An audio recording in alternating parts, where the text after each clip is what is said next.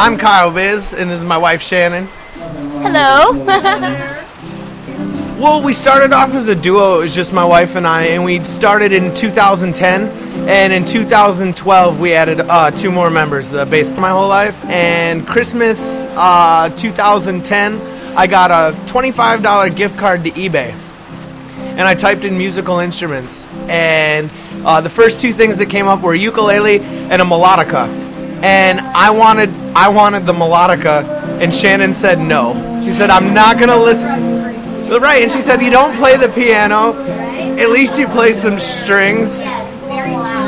She didn't want to listen to it, so I ended up with the ukulele. And the ukulele I got was a com- it was a toy. There was it wouldn't stay in tune or anything, but I was it, it got me interested enough to where I went out and spent a little bit more money and got another ukulele, and and it just kind of exploded from there to where we just started writing songs, and it was couldn't really write. I didn't ever really write songs on a bass, so to have that that world open up uh, was really neat for us, and it, it, it all this happened because of it. The whole Applebutter Express thing. It's been awesome.